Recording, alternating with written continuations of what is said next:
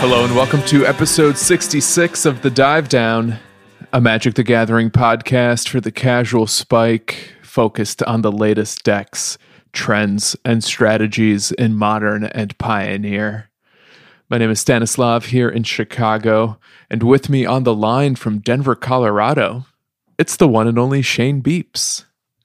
Stanislav, it's like it's like we're coworkers. You know, just I'm looking at you over a video conferencing software. Are you going to give me like a status update on that one project we have left? Yeah, I'm going to need more time. Let's stretch it out for the next few weeks. This one, one deliverable. Just keep it going. It really feels like the world has caught up to us. We had this killer process for virtual remote video conference collaboration, and now everyone is taking a slice out of our pie. Have you introduced uh, our series of Baroque hand signals to any of your coworkers over over video conference yet? No. Now, see, one means I need to talk now, and two means I'm going to talk when you're done talking. No, they have uh you know, they all have like the hand raising function there. People forget to put their hand down Yeah. and stuff like that. So it always looks like everyone's raising their hand. Of course, Well, we just interrupt one another haphazardly. that's how business is done. Also with us, the Godfather, Dave Harbarger. Uh, does anybody want to trade me some modern staples for two children? By any chance, Do I get the staples or the children? the children. How old are the children, and how many pounds can they lift? They can. One of them says insists that he is very strong. Is it the younger one? Yeah, my four year old is constantly wandering around now going, Dad, I am so strong. I am so strong. Do you do you tell him that no, you're not comparatively? I I lift him up and show him. Can he carry a copy of like the Sunday edition of a newspaper? Because I think that's the turning point for childhood strength. Uh, he tries to lift his brother. He's very into that. He likes to lift pans of water and dump them all over the place. It's really, yeah, we're doing it. Sometimes he just gets up and picks up things in the basement and goes, I need to do my exercises and just starts lifting them over his head. Pots of spaghetti spaghetti bolognese just spilled across the floor. Dog lapping it up. Yeah, exactly. Except for he calls it spaghetti. Spabit. I thought it was pronounced Paschetti. I know he's he didn't go for Paschetti for some reason. He's Spabetti. He's my favorite opera singer.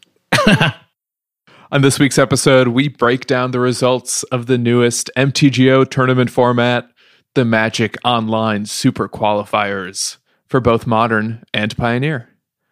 Then we'll dive into Pioneer's mono white devotion and ask ourselves, what would Gideon do? But first, it's your favorite part of the show housekeeping.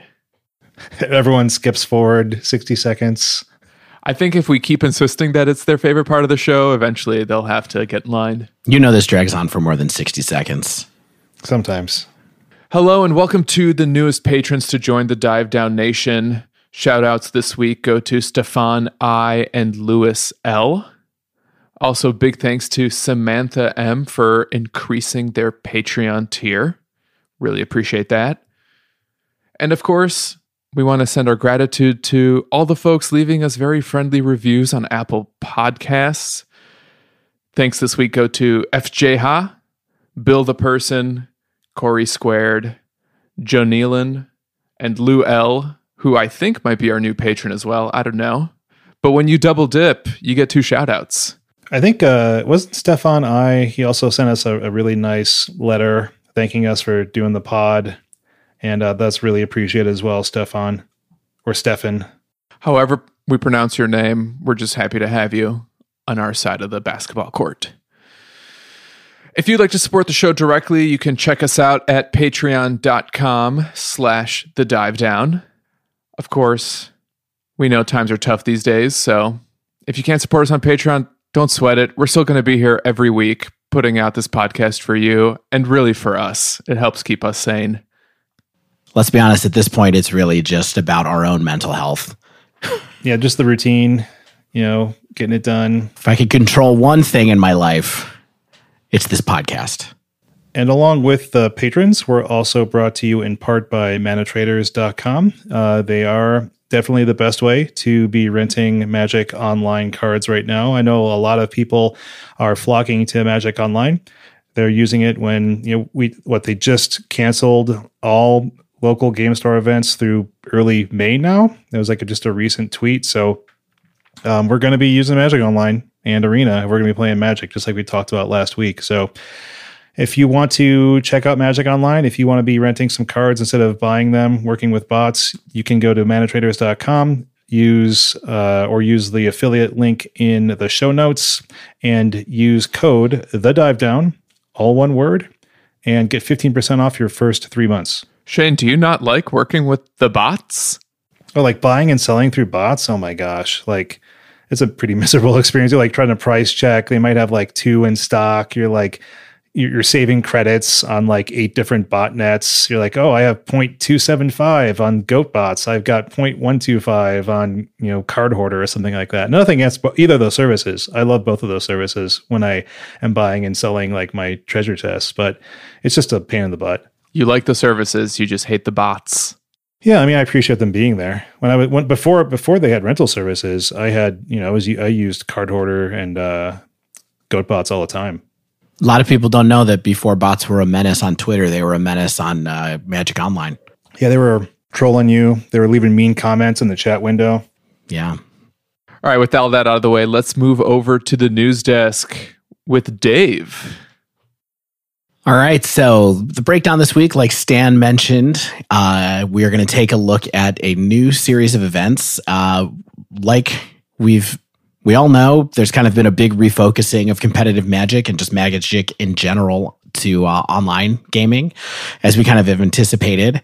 It's been pretty impressive to watch. Uh, a number of different kind of one-off events have been created limited run community events you could call them like uh, an upcoming energy series event that stan had guested on that should be out in the next week or so stan uh, I don't know when the videos are coming out, but we will definitely promote them on Twitter when they do.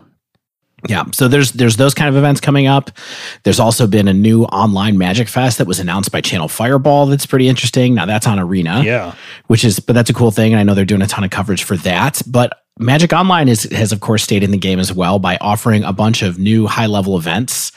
Uh, and the one we're going to talk about are the new series of Magic Online Super Qualifiers, which are kind of like giant PTQs for people to play on Magic Online. Uh, the main point is that they they cost a bit. They have pretty good prizes. They have pretty good top heavy prizes, and they give invites to the people who finish in both first and second place. So, um, invites to what the the the players tour, the regional players tour events. upcoming regional players tours. That's right. Got it. Uh, so they've been pretty popular over the last week, and we're starting to get results from the first ones. So what we're going to do is we're going to take a look at the first one from Modern and the first one from Pioneer, both of which were shared on March 22nd. So in Modern, let's start there. I'm going to go quickly through the um, go through the top eight, and then just talk about some kind of general impression of the decks that we saw. The only data that we have right now is the top 32, which I think is uh, plenty to be able to have a couple of uh, reactions at any rate. So the first list, first place, piloted by Josh calls me Fabo, is humans. Yes, Humans, which are yeah, Shane very excited. I love it. I still love playing humans when I do play modern. So this list to me looked pretty uh, stock at this point. Was there anything in particular here, Shane, that stood out to you on this list? I mean, the main deck deputy is maybe standard-ish. You typically will have some selection of those, or maybe um, the militia bugler. But the two Kessig malcontents is kind of harkening back to some older builds. It's just a good way to kind of burn your opponent out with, without um, heavy interaction.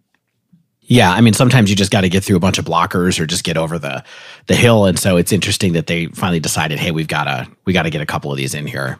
The uh the second place list is uh, Amulet Titan, piloted by Pumpkin Wine, who is the very, very well known Amulet streamer. Uh, I forget their real name, but uh, they're always at the top of these uh, Magic Online events, always playing Titan. And I actually saw them tweet that this is the first time that they've made a players tour. Oh, that's awesome. So congratulations to Punt and Wine for uh, for getting there. That is good to see. Just goes to show you, sometimes it takes a while. even when you're at the top of the MTGO league leaderboards consistently, like Punt Them Wine is. Yeah. The interesting thing about this list is that it was it's an Amulet Titan list packing for Karn the Great Creator, which I guess is a little bit of a surprise. These days, it's not always part of the package. I know that it kind of was trendy around the time that uh, Karn first came out, but uh, interesting to see that come back. I kind of feel like it's a meta call whether you want to play Amulet Titan with or without the Karn package. It really depends on whether or not your sideboard is more useful to you with like these wishboard targets or whether you want your sideboard to actually help you in games two and three. Yeah, and there's only a few wishboard targets in the sideboard, actually. They're important ones. I mean, one is Walking Ballista, so it's sort of an alternate way to kill someone if you're generating a bunch of mana. Uh, Wurmcoil Engine, they have Grafdigger's Cage and an Engineered Explosives and a Liquimetal Coating, of course, if you can really just kind of get out of ahead of somebody and get rid of all their lands. So it's not a huge number of cards in this one, but um, definitely powerful. You know, people have shown it even in Pioneer that it's it's uh, Karn is powerful enough to want to fetch stuff with. Yeah, liquimetal coating especially. What a killer combo! That and Karn just start blowing up lands. Yeah, not frustrating to play against at all, at all. Uh, third place we have Dredge which the only thing I would note about this dredge list is that it has three Ox of Agonas in it. Uh, fourth place was Burn, which is nice, but there's no, not really a surprise to that in my mind either. It's kind of like what exactly what you would expect to be in Burn right now. Uh, fifth place was Dredge, very similar list to the third place person. And in sixth place, Bant Control, which um, pretty interesting to see a top eight with both burn and bant control, given bant control's ability to gain a ton of life off of Uro.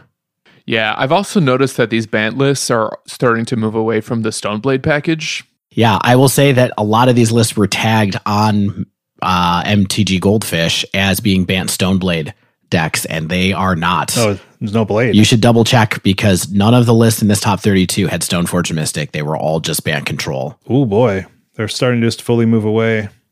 Uro's just better value. Yeah, and, and they're playing main deck Supreme Verdict now, which doesn't feel awesome with Stoneforge. So Bant Control, our kind of uh, popular rising in popularity deck from last week, it's it made it here. Seventh place is a pretty interesting deck to talk about for a minute. It is a Temur taking turns build, piloted by Time Walking on Sunshine, who I have heard is Daniel Wong of Taking Turns fame. no, Of course. Yes. Sweet deck though. So here's here's what this deck has going on. It has uh, the first thing that you notice when you're looking at this is that it has four Fires of Invention main. So it's using a Fires of Invention kind of package to be able to do cast cards like Savor the Moment, which let you keep up your spells, not, you know, Savor the Moment gives you a turn, but makes you skip your untap phase. So this lets you just go ahead and cast it without having to worry about if you're going to untap or not. Um, it's got a ton of planeswalkers in it, including two Chandra, Torch of Defiance, two Jace, and four Wrenn and Six, which you can use to make some loops. Uh, especially you can get retrace going, of course, but there's other other ways to do it as well. And then um, it's packing four Mystic Sanctuaries to be able to uh, do things like cryptic loops and also recycle your time warps and your savor the moments. Also, another deck with four Arcum's Astrolabe. Yes. weird. Because why not? Every deck should just be running four Astrolabe at this point. Yeah. So this isn't really like my style of deck, but it was cool to see uh, Daniel continue to innovate on this kind of archetype that he's just known for, and you know, going a totally a way that I think a lot of people are not expecting, which is adding multiple other colors to be able to um, get extra value and and be able to recycle more uh, turns spells. I think this deck's sweet. Like this is this is the kind of deck that if I was playing something slower, like I'd love something like this. Just get a lot of just set up a lot of cool loops. You know, like that weird little what that white cat brother man can have some loops. I just want those loops. Give them to me. Is that a meme you're referencing of some kind, or Uh, and there may be a meme. You've you've seen it's like the metal. It's like the Scandinavian metal cat. He's like, brother, may I have some loops? I don't think I have. oh man, you're missing out. You're missing out on a good cat meme. Make sure to put this meme in the show notes because I'm sure a lot of people are confused. Yeah. No, all all all of my my people, citizens of the nation out there, are like they're nodding along. They're like, man, Dave and Stan are so old. I feel like this is probably a meme from like 2011, and you've forgotten that it's from. It came out the same time as Friday by Rebecca Black or something yeah, like that. it's and like yeah, it's uh it's like Chocolate Rain. He's guest starring in it. Yeah, it's only 15 years later. So, uh, just looking at this deck a little more closely, I'm trying trying to understand what's the point in having some of these one and two ofs. You know, like the one of Cryptic Command, the two of Lightning Bolt, one of Brazen Borrower. I guess I kind of understand, but these really powerful interactive spells, I don't understand why you'd limit the number of of, of these spells that you have access to. Stan, the question is, what are you taking out for them? You need your you need your uh you got to have your time warps and your savor the moments. You got to have your serum visions for digging. You need your fires. Yeah, I mean, I assume that this is kind of all part of a looping engine that um, lets you, once you take a bunch of turns, have a win condition, right? And it's sort of like you don't necessarily run four of your win conditions in every deck that's like this. You maybe only run two or one to be able to just kind of win that way. Because even if you take all the turns, you got to win somehow, right? And so I think Lightning Bolt probably gives you that kind of reach eventually. But you know, I'm looking at this deck list cold. I haven't had a chance to. I haven't watched Daniel play it, and so it's it's kind of tough to be able to say exactly how all the loops work. Uh, we're probably going to get emails because you delve deeper into this. When I was like going to go sweet deck and then run out the door. Bye. Bye. Maybe I should give it a shot just to to see how hard it is to play because this looks like a really challenging deck. This looks like the type of deck where you lose, and then when you think back on your per- performance and the decisions you made, you'll realize that you could have won five different ways three turns ago. This looks like the type of deck where I'm just sad that I spent twenty dollars a piece on Savor the Moment or whatever. After I played it, I'm like, oh, I'm not good enough to play this. So uh, the eighth place deck, don't want to forget about eighth place, was another burn deck. So we had two burn decks in the top eight, two dredge decks in the top eight, which is pretty interesting to see, and one human. So there were five aggro decks in the top eight. The only thing that's interesting about the burn deck that we saw in eighth place is that it was running Skullcrack's main Yeah. uh, as a two of, which is pretty cool. It makes me think that it's probably a deck that was pretty scared of Uro, among other things, but probably mostly Uro. So you could kind of avoid that one turn where they play it and then try to keep running him down. So it's interesting that Titan didn't really appear that much. There was only kind of that one uh, in the top eight. There were only five Titan decks in the top 32 overall.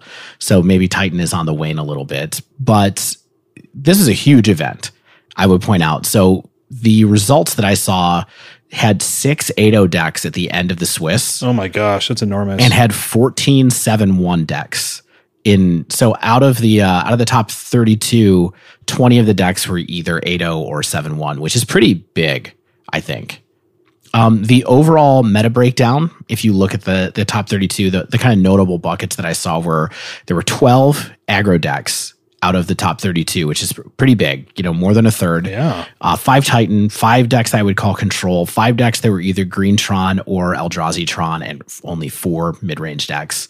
And then from there, uh, that's it. Actually, that's all 32. That's it. That's the tweet. Yeah, um I got to say, I mean, I'm I'm happy that humans can still step up and and win a tournament like this. It's a it's like you said, it's a big big Swiss here. Yeah. It feels like with that many ADOs, it could have been like GP sized, right? Like, is this a 600, 700 person tournament? I think the limit was only 650 people were allowed to be in it. So maybe they're around that many. I don't know. Let's go on.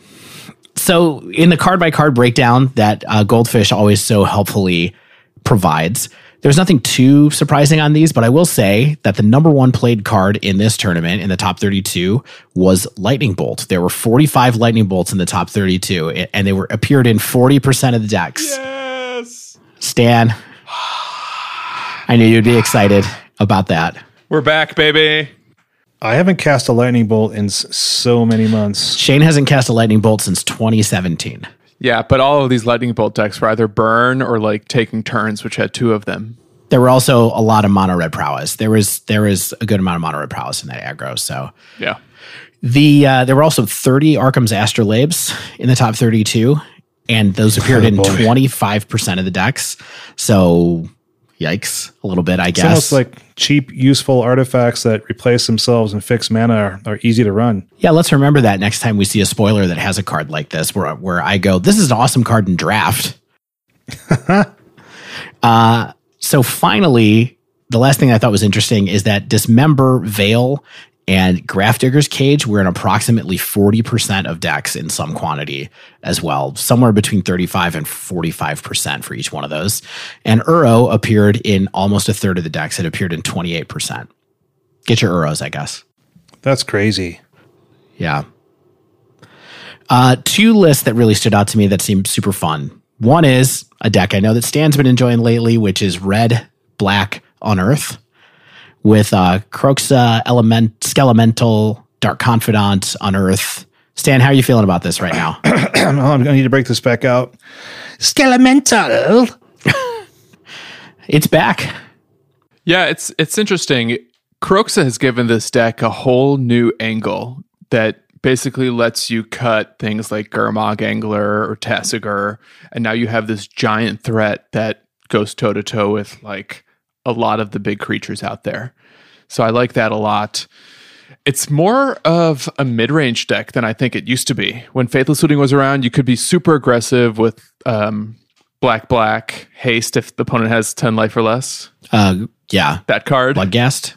Bloodghast, Bloodghast, Thank you. Yeah. Yeah, I used to have like Bloodghast and Flamewake Phoenix, uh, and then you would just do like Kind of like Hollow One, basically. It's like a Hollow One shell. It was a little bit more like Hollow One, but more mid rangey. Now we're getting a little bit more. Or I'm sorry, that was like Hollow One, but a little more aggressive. And I feel like now we're getting even more mid rangey because you're up to like three Liliana of the Veil. In doing some testing with this deck lately, a card that I've been particularly impressed with is Ransack the Lab. Even though it seems pretty fair on paper, this is the card that's one in a black sorcery. Look at the top three cards of your library, put one in your hand, the other two into your graveyard. Really great way to fill up the yard. Put things like Kroxa in there because even though playing Kroxa from your hand is good, playing it straight from the graveyard is also pretty good. Yeah, it's not in this particular list that was in the super qualifier, but it's definitely a card that I've seen people talking about in conjunction with these type of decks as they reemerge in modern.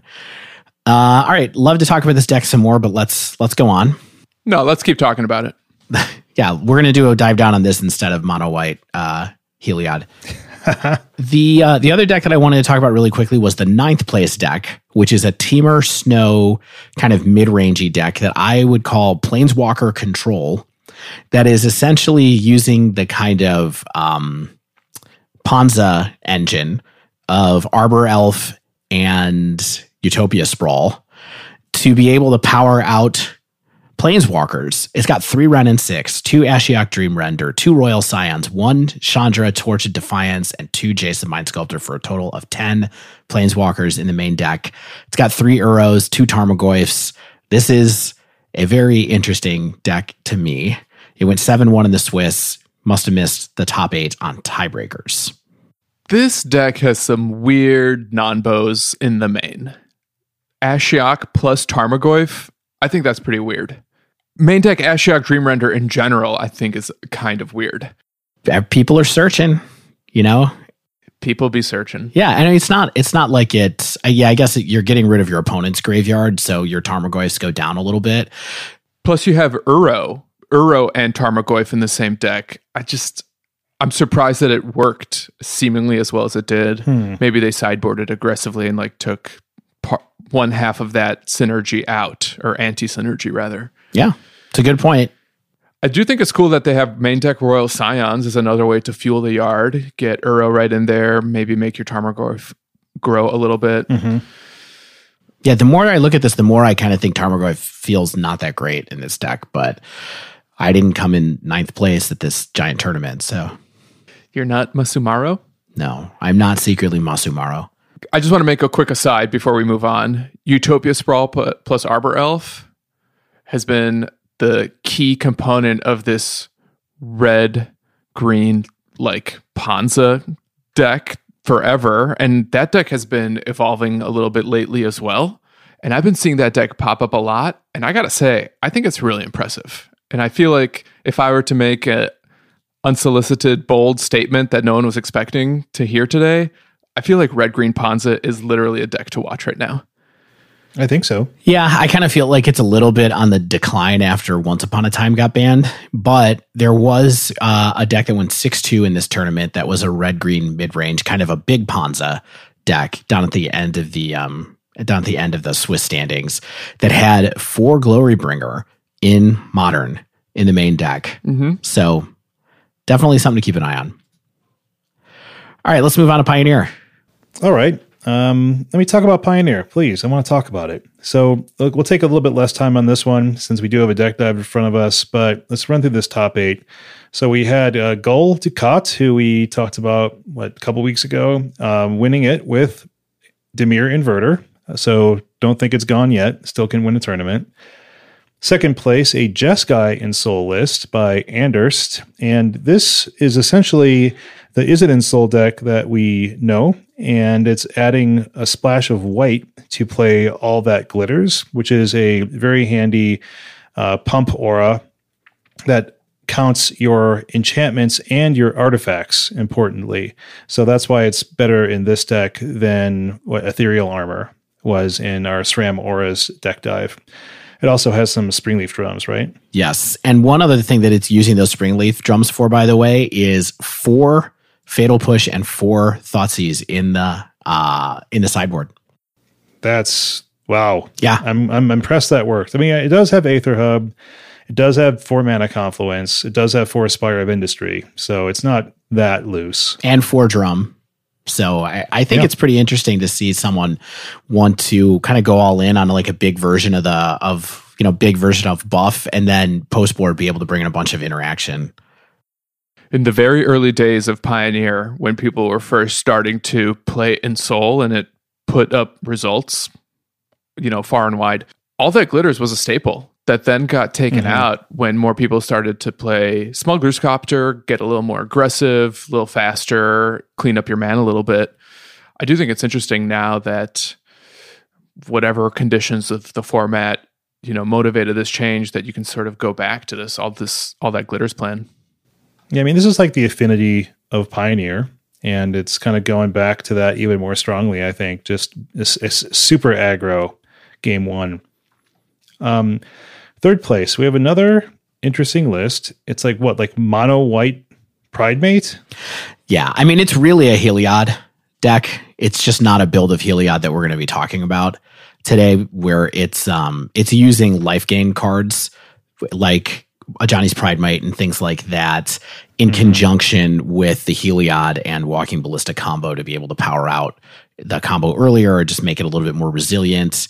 Uh, I do want to put a little asterisk next to the fact that it is playing for Legion's Landing uh, in the main deck as a one drop, which I thought was pretty cool. It also has Healer's Hawk and Alseid of Life's Bounty. It has all these one mana life gain, uh, lifelink cards. Yeah, this really wants to combo. So it's interesting to see that. I mean, it, these this deck, you know, I don't, you know, Ajani's Pridemate is a card that pops up every once in a while. It gets annoyingly huge though. Sometimes I will say, and especially if you're going to think you're going to be playing against a bunch of card uh, decks that have red removal, then I could see a deck like this being pretty good. The problem is when Fatal Push is the best uh, removal spell in your format, I mean, it looks like they beat a Fatal Push deck to get to third place. potentially. Yeah. Next up, uh, that Fatal Push deck by uh, Laluba. It's another variant of Mono Black Aggro. Uh, they're one of their four, one of their dr- two drops of choice in this deck is four Gifted Aetherborn, which is a card. Yeah. What's up with that? You used to play this deck. That's kind of random, right? I don't know. Um, I, some people have said that Gifted Aetherborn is essentially unplayable in Pioneer, but clearly this person did just fine with it. I mean, Lifelink and Death Touch does work when someone's trying to aggro past you. So maybe in heavy aggro creature decks, you know, when you're facing them down, you want to be able to just get whatever they're attacking with off the board, unless it's indestructible, I suppose. Um, fifth place, we have a Bant Spirits. This is extremely stock. Just you know, it's just, what is just spirit, spirit four ofs Yeah. It's and collected company. It's all four ofs. It is nine four ofs and then lands. Mhm. which is beautiful in its own way. I love that. They have two annul in the sideboard. Mm-hmm. Has anyone been blown out by Annul yet? Because I certainly have. Not yet. I was not blown out by it, but I have blown out some people with it. Yes. What a card. What a great one mana counterspell. Uh, sixth place, Sultai Delirium. It's back after we said it was kind of falling off last week, apparently. Uh, Dizeds brings it and takes sixth place. I mean, it's just a pile of Sultai mid range cards. Yep. Next up is a mono white devotion deck, which is the entire subject of this episode, by the way. This one is interesting build. We'll see if this for Karn the Great Creator sticks around or if this is a novelty for now. But, you know, everyone loves Karn the Great Creator. It's a busted card, so why not put it in a devotion deck making a bunch of mana, I suppose. Eighth place, we have another inverter build. This is a little bit different though, right? Yeah, it's got some extra it's got a couple of extra um, kill conditions, and it's got a Cry the Carnarium main. So it's got an Ashiok Nightmare Muse, which is not really part of the combo main. It's also got a Scarab God main. Yeah, just main. Yeah, which I think is just maybe to have it have a little bit more of a of an alternate win plan for in case uh, the inverter plan doesn't work out.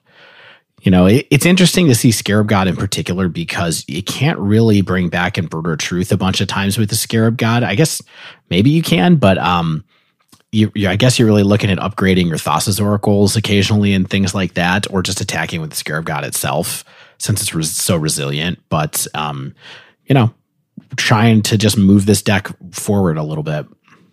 I actually think Ashiok is is really interesting here.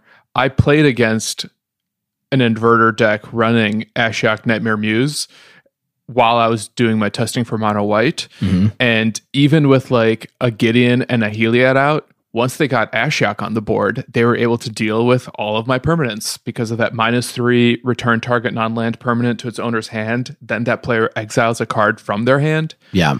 I found that to be really strong. And I wonder if this particular version of Inverter is actually starting to tune against the hate yeah, I mean, it's certainly packing some extra interaction and win conditions, right? Because a, a, a planeswalker that pluses to give you a 2 3, I think is pretty good, right? Like, that's a big card to get for a plus.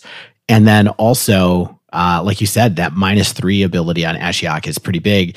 One of the notes that I had in here was just wanting to note that it's you know there's two different decks that run Ashiok as a as a one of in the in this top eight, and I f- it feels like maybe it's a card to keep an eye on, or maybe pick up some copies of if you play either one of these style of decks. Just because if people are starting to play it just for value, basically, it doesn't feel like a tech card. It just feels like a good card that does a lot of stuff to me when I look at it. So maybe go pick out some Ashiok Nightmare Muses.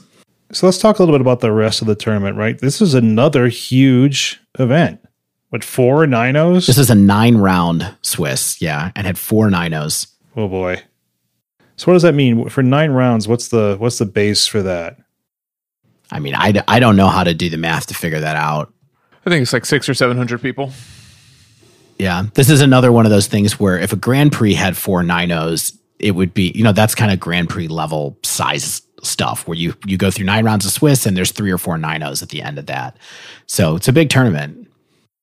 So supposedly you can have between like 227 and 409. So that's still, I mean, that's huge. When you look at a, a Pioneer League, typically has about 900 people at in some point in the league, which you can do over any number of days.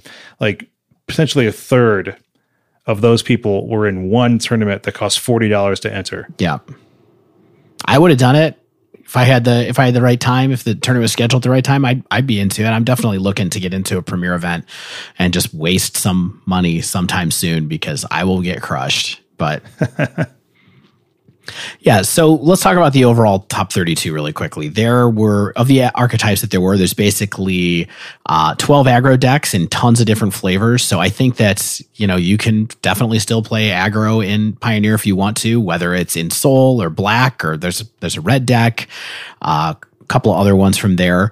There were eight combo decks in this top 32 looking at Breach and Inverter as those two archetypes. There were four Inverter and four Breach for being kind of like your solid combo decks.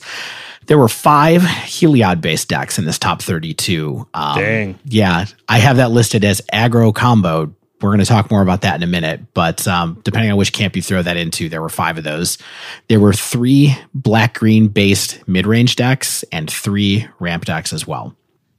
Be aggressive. Be be aggressive. yeah. In individual cards, again, thanks to the work of Magic, uh, sorry, of MTG Goldfish, the number one played card in this tournament was Mystical Dispute. Holy moly. 61 copies in the top 32, which means that there was about two per deck. It was played in 62% of the decks in total. That is a lot. Hmm. I don't think it's in any of those mono white Heliod decks personally. It's not in those. It's not in the mono red deck that we saw. It's not in the mono black deck that we saw. So I think there's a lot of people stocking up with a lot of mystical disputes. Um, Thoughtseize was next with 40 copies in 31% of decks, and Fatal Push is basically the same number of decks. So Thoughtseize and Fatal Push still massive pillars of the por- format. The most played creature was Selfless Spirit. Really? Yep. 29 copies, I think it was. It was played in spirits, of course, and also one of the Heliod decks was running it, uh, maybe a couple other decks, but that's what it was. Finally, the one deck list that kind of stood out to me, I felt like tons of these decks were stock, but uh, the biggest one that w- stood out was a blue green ramp deck with Uro and a bunch of other fun cards. Shane, you were playing a deck like this a couple of weeks ago. Our Promise into U- Eugene and all those friends. Mm-hmm. Yeah, it's essentially kind of just like a green. That's the old green ramp deck, splashing blue for uh, Uro and Growth Spiral. Yep, more or less. And it's got a Sandwurm Convergence. Why not in the main as a as a kill condition, which is a uh, sweet card from Amonkhet Limited. I don't know if you ever had the the pleasure of playing with or against one of those, but one of the uh, S tier limited bombs of limited bombs, I think. Yeah, that looks absurd. Awesome. So, what do you guys think about these two formats? Looking good. Yeah, I think so too. It does seem like you really have to either play an aggressive deck or have a way to beat aggressive decks because they seem to be the bulk of both meta shares. Yep. That's magic, baby. I feel like I feel like maybe when mag- when we're in that state where it's like beat aggressive decks or be an aggressive deck, it's probably pretty good. Cuz it's not hard to have a plan against aggressive aggressive decks, you know. My take. Yeah, I think I'm I'm happy with this. I mean, the fact that like we're even seeing Lotus Breach going 7 2 when everyone's like, yeah, Lotus Breach got figured out. Everyone's going to beat it. Like, it's just like, well, I'm still here, jerks. Where's your, where's your damping spheres now? Play what you like. Bunch of good decks. Pretty even power level. Nothing too broken. I can't say the same about Modern, but we saw a pretty awesome selection of decks do well in Modern as well. It does seem like in both of these formats, there isn't necessarily a go-to best deck, but there is a a class of cards that stand above the rest. And like the top decks will probably have like some number of these cards within them. You know what I mean? Like it doesn't feel like anything is really cleaning up every matchup. But you know you're going to deal with like some number of mystical disputes or Veil of Summer or you know whatever. Yeah. Yeah. I wonder if there's a future episode in that kind of topic. Like what is the what are the cards the cards that really define these formats? But the actual the pillars of the format. Now that we actually know the pillars of the format, yeah, the cards of our lives. exactly. Well, awesome. So coming up next, we're going to take a look at what I think is the best deck in Pioneer, even though Stan said there was no clear best deck. Uh, Mono White Devotion. Stay with us.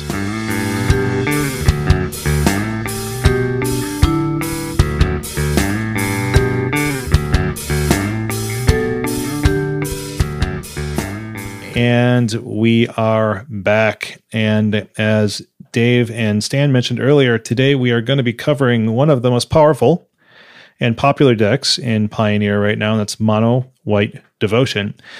And we've talked about this a little bit in some past episodes, but you know, when Theros Beyond Death hit the shelves, and even before, when it when the spoilers were coming out, everyone took note of Heliod Sun Crowned and we're looking for ways to play that card. And since it hit the shelves and was able to be played in the format, this deck has been a top performer showing up at you know pretty much every level of tournament play. It's it's good at the LGS, it's good on the leagues, and it's doing well in tournaments. And lately, it appears to have become perhaps the top deck in Pioneer, and it's going to be something you're going to see no matter you know any event you're playing in. Yeah, I mean, we wanted to talk about this deck, of course, for a couple reasons. One, we already did a deck dive on the modern version of this deck. We almost tried to jam this deck into that episode as well, and we just realized we couldn't, especially given how complex modern is and how complex this deck is. So we wanted to come back and do this. We almost did those episodes back to back, and uh, we just needed a little break. So now we're back for more Heliod Infiniteness. Um, the other thing is, you know, a couple of weeks ago, everybody thought that something was going to be banned in Pioneer, right? Spe- specifically from Inverter.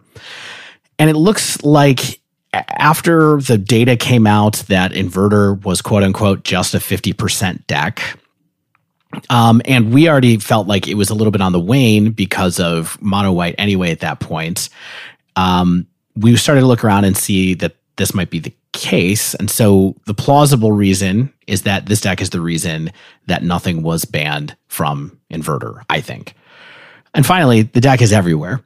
It's everywhere right now. Shane mentioned that a minute ago. It's all over the place. I did a Pioneer League or two with this. I had many mirror matches. So I think you need to know what's going on with this deck so you can be sure to beat it. Mm-hmm. So, like we always do uh, in covering Mono White Devotion Day, we're going to be looking at what the deck is, a little bit kind of how it was created and evolved over time, the general goals and strategies of the deck, and how the cards in the deck are supporting the execution of those strategies. Um, strategies that we discovered or know of for playing with, and uh, importantly, as Dave said, against the deck. Some sideboard strategies and cards that are being run right now and our kind of overall thoughts and feelings on the deck now and perhaps in the near future. But before we get into all that, I, I got to ask you guys did you like playing Mono White Heliod? Stan, I'm going to ask you to answer that first. I, did you like playing Mono White Heliod? I did, yes. I know why. I can tell you why. I know why you guys both like playing this deck. I, I didn't say that yet. Oh, I know you do though, Dave. I can tell. You know why? This deck has false tempo. Because it because it because it threatens combos, so you can mess with people. Mm. I I don't know if that was the reason I would have pointed to, but that is interesting. Everyone is afraid to tap out against mono white Heliod. That's true, and uh, you should be. yeah, for sure. Dave, what did you feel though? For real? Uh, you know, I ah boy, I I don't know if this is like the deck that I'm gonna play right now in my life uh, in this format. I think I'm gonna try to go aggro, but it's a very good deck. It's super powerful. I just don't know if like I would want to grind out like five leagues playing it because of the clicking. So much clicking. But I did get a gaming mouse. Check it out. Hey, it's got some buttons like we talked about. Oh man, look at that! Oh, Logitech boy, just like me. Look at all those buttons. And uh, that helps a ton, actually, Stan. So thanks for the suggestion. Uh, so that helped with this deck. So I, I, think I would, if I was getting really serious about Pioneer, like tournament wise, like I'm really going to go into one of those big championships, I, I would consider this deck, but I don't think it's high on my list for like enjoyment. Yeah. I thought it was cool that it just had all these different ways to play the deck. And then every game was kind of like this new puzzle to solve. Mm-hmm. I love decks like that. Yeah, there's like a lot of similarities. You know, across a hundred games, you'll find maybe like what four, or five different ways to try to achieve your goal. But that being said, like no two games are the same oftentimes. So I thought that was a really cool feature, not a bug. Shane, how about you? Uh, I like it fine. Um, I think I do agree with Stan that I do like the variety of sort of game plans that one can execute and like the lines that you have to think about. But I think I can sort of scratch that same itch with like a Karn the Great Creator based deck, which is why the mono white deck we talked about in the breakdown with Karn the Great Creator might be something I'm looking at soon. Because hmm. I just I, I love that card because it makes me think about lines in a weird way, like plan my turns really differently. Is that why when we were talking about that deck, you took your glasses off and started polishing them with your microfiber? Uh, yes, exactly. I thought he started looking through his sideboard when we were talking about that deck. I just started. I started sketching on a quick wishboard. He's like, I'm going to liquid metal coat your uh, your microphone. So Enough about us. Yes, let's let's talk about this deck. What is this deck, right? So fundamentally, I think it's sort of safest to call this deck just a white-based aggressive deck, but it has a lot of other facets and axes of play. And so it can leverage the power of Nykthos, Shrine the Nyx for your mana acceleration. It can be an instant win combo uh, that has a number of early enablers. And like I said before, Heliod Suncrown is really what makes this deck a thing that people wanted to build at all. And I, I'm fairly certain this would not be a deck without Heliod Suncrown. So let's go over what this card does. I know you've heard us talk about this before, so we won't belabor it too much, but it's two and a white for a 5 5 legendary enchantment god, indestructible, but it's not a creature until your devotion to white is uh, gr- is five or greater. But it has static text as ability, so whenever you gain life, you can put a 1 1 counter on a target creature or enchantment you control. So that's the enchantment part. But it also has an activated ability for 1 and a white that gives another target creature lifelink until end of turn. So this was immediately identified as a relatively straightforward two card combo between Heliod and Walking Ballista, and people ban it. Yeah, people were like talking about ban how oh man, Ballista's gonna Ballista's gonna hit the ban really soon. It's still here, a couple months later. Um, and Heliod's just a great creature, even without that easy combo. Like it's it's three mana. It's they're two good abilities, and then it's a five five indestructible attacker and blocker when you need it to be when you have it online. So the rest of the deck is designed to enable the devotion, and that's good. It works. Yeah, that's one of the huge differences between the modern version of the deck and this pioneer version of the deck, of course, is that in modern, when you play with Heliod, it is never ever a creature. Mm-hmm. Like I feel like when we were testing with that, it would happen like once out of every 10 games. In this, it's a main part of your plan. And it happens all the time incidentally because of the creatures that are in this deck. It just it's just on a lot more. Yeah, oftentimes it only takes two other permanents to get it online. Sometimes only one other permanent. Or one, yeah. Yeah. All right. Um, so a little brief bit of brief history. So it's funny, a lot of the fundamental pieces of this deck were identified pretty much immediately. And an early version of this deck was in the January 19th Pioneer Challenge. So the set was legal. It showed up in the challenge right away. And it's like, what, like 85, 90% the same? I mean, we haven't had a number of sets to iterate on the deck, but it's still something to be said where, you know, it's not like white has a bevy of insanely good cards to be putting in this deck. And so it hasn't really changed all that much besides kind of, you know, minimal changes to be refinements against the changing metagame, like fighting against Inverter, fighting against other decks that have reared their head. So let's talk about the goals of the deck. Because, like you said, there are multiple different plans. So I'll talk about the combo part because I already kind of got at it a little bit. So the, the, the two card combo between Heliod and Ballista can really threaten the opponent nearly at any time. And so what this does is it causes them to be holding up mana if they're a removal based deck or an interactive deck at all, because they need to remove the walking ballista if you cast it and can win from there. So that creates a cool little tempo advantage on your end. Um, because they can't really always be playing to the board or playing the spells they want to be playing.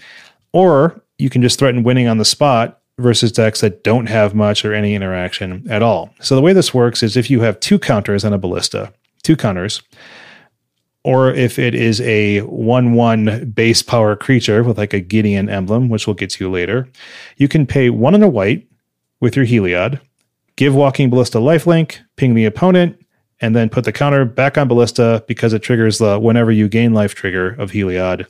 And then you just repeat that process over and over again. So the scare was that this was super easy to enable, but people kind of weren't really doing the math on how much mana that really requires to have a two counter ballista online, especially like on turn four. But you can do it in this deck with another piece in the puzzle. And this deck runs like typically about three separate pieces of that puzzle in a couple in multiple copies. And Importantly, these aren't just enablers, they're also just good cards on their own, and they can also contribute to the devotion strategy of the deck. So we have Anafenza Kin-Tree Spirit. Uh, she's a white, white 2 2 spirit soldier.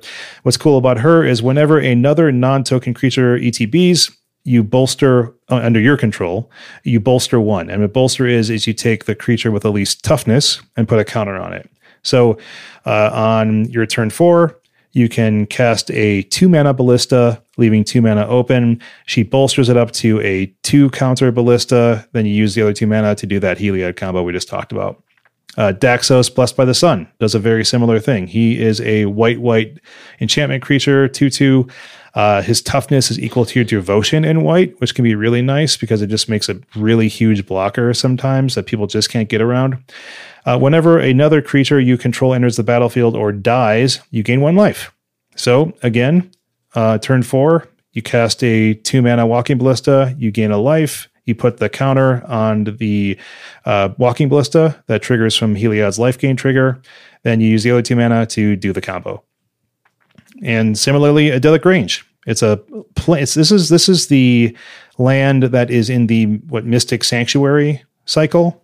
So and Dwarven Mine. Yeah, Dwarven Mine. Yeah, some some interesting. These are surprisingly powerful lands. So one, it can be it's a plains, so it's a typed land, which means you can get it with your uh, what the creature we'll talk about later, Knight of the White Orchid. Yep. So that's pretty cool. But that's not really necessary for doing this combo. So what this land does is ETB is tapped unless you control three or other plains. So on turn four, enters the battlefield untapped. When it enters the battlefield untapped, put a 1 1 counter on target creature you control. So let's say this scenario you have you've hit your land drops four turns running, plains, plains, plains.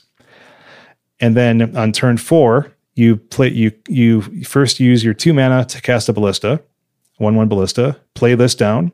It puts that one one counter onto your ballista, probably, and you use your other two remaining mana that you including this Idyllic Grange you just played, and you activate Heliod's lifelink ability, and again, go to town.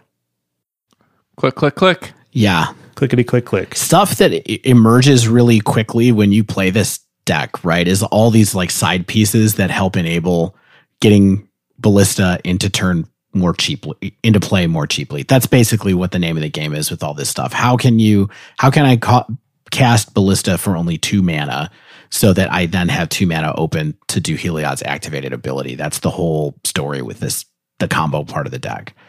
Exactly.